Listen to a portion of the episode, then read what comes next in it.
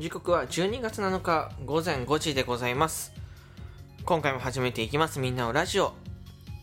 今回の放送はタムケンさんのご提供でお送りいたします。ありがとうございます。おはようございますしゅんです。えー、今回はもう12月7日というところで12月もね少し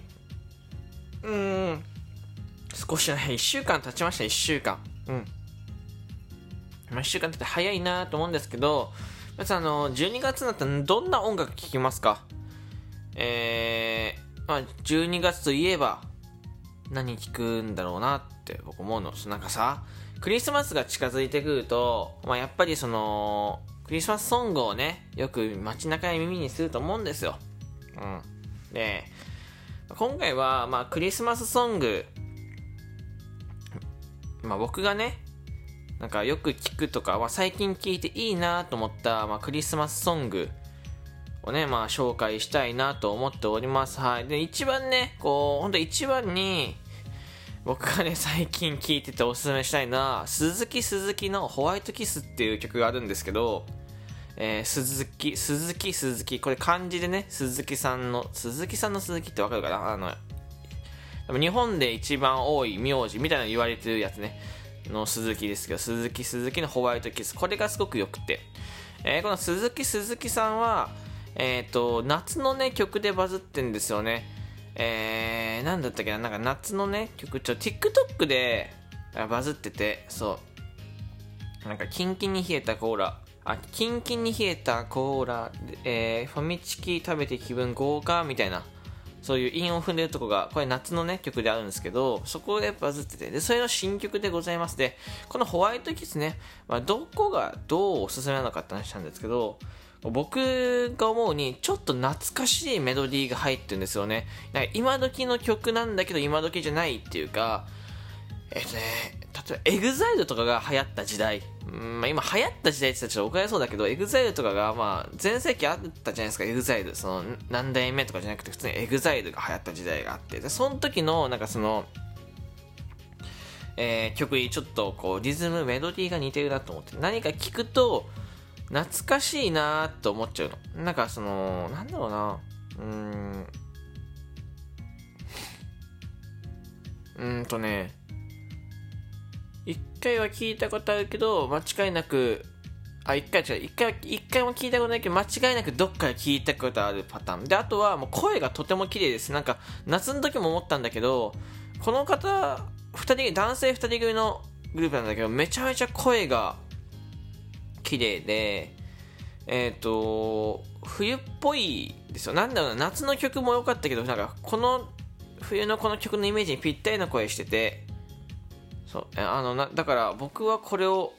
一番まあなんかね説明が難しいけどとにかくとにかくね Apple Music とか YouTube とかで聴けると思います。鈴木鈴木の、えー、ホワイトキス、えー、これをね、えー、ぜひね聴いてほしいなと思いますよ。あとはねうんまあ一番うんベタなところ、まあ、クリスマスソングの一番ベタなところで、僕が皆さんにおすすめできるのはベターなところに、でもあれだよね、若い若くないってあるよね、多分ね。若い若くないってあると思うけど、まあ、まずは僕は、これどうだろうな。バックナンバーってわかりですか？皆さん、バックナンバー。クリスマスソングってこれ2015年の曲があるんですけど、もう本当に一緒。多分これはクリスマスソングは絶対にどっかで聞いたことあります、皆さん。2015年でもう6年経ってますけど、あの、冬になると当たり前のようにどこに行っても再生されてますからね。今今でも覚えてますね。このクリスマスソングは、あの、バックナンバーの、バックナンバーってそもそも結構実話が多いんですよ。歌詞の中に。そう。で、今でも覚えてるのが、あの、派遣のね、バイトをしたことがあって、えっと、倉庫、ファミリーマートとかの、なんかその、倉、飲料水の仕分けみたいな倉庫の仕事があって、これめちゃめちゃきつかったんですよ。本当にそう。その、でっかい台車に、この店舗は20何ケースって言って、どんどんどんどん上の方にね、ケースの、飲料水のケースを積んでいくっていうね、ただ単にあの、腰を言わすだけのようなバイトがあって、その時にずっとこのクリスマスソングが流れてて、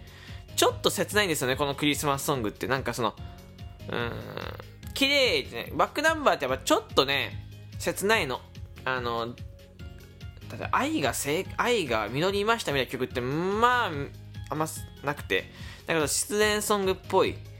やつが多いんだけどこれも結構似ててそういうところに。まあうんとねちょっと悲しいわけ。このクリスマスソングって。うんクリスマスだけどなんかその恋人がみたいな感じのね。あんまうまくいってないタイプの 曲なんですけどこれがすごい流れててなんかすごい悲しくなったもうほんと悲しくてなんかずっと。ずっと永遠にこのクリスマスソングがねその派遣のバイト中流れててなんかあクリスマスうんそうだね。みたいな。本当に何とも言えない感じになっちゃって。そう。あのただめちゃめちゃ耳に残ったし今ちょっと歌うとジャスタかか歌いませんけどいや本当にあのこのクリスマスソングはバックナンバーのクリスマスソングってやつは一回聴いてほしいみんなにてか聞いたことあると思うだからどっかでし例えば会社とかがそう有線が流れてるんだったら多分100%で有線流れたことあると思うしそう。うん、あとはどこかなどこで流れてるんだツタヤとか、まあ、DVD ショップとか、えー、行かれるとよくね、あのー、流れてると思いますよ。うん。この時期に行って流れてないことなんてあんまりないと思いますから。うん、僕は、えー、このクリスマスソングを、まあ、まずはおすすめ。はい、鈴木鈴木のホワイトキスと、えー、バックナンバーのクリスマスソングは、これ2つはね、おすすめしたい。あとは僕最近、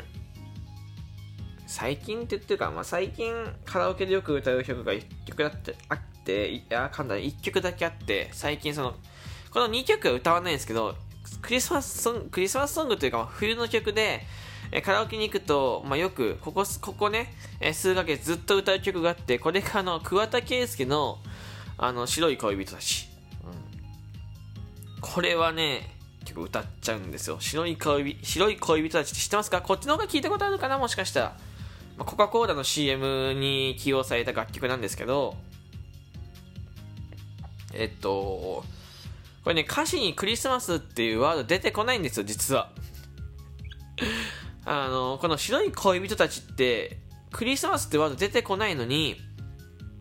なんかこう、クリスマスを想像させる楽曲なんですよね。これすごいなと思ってて。やっぱ、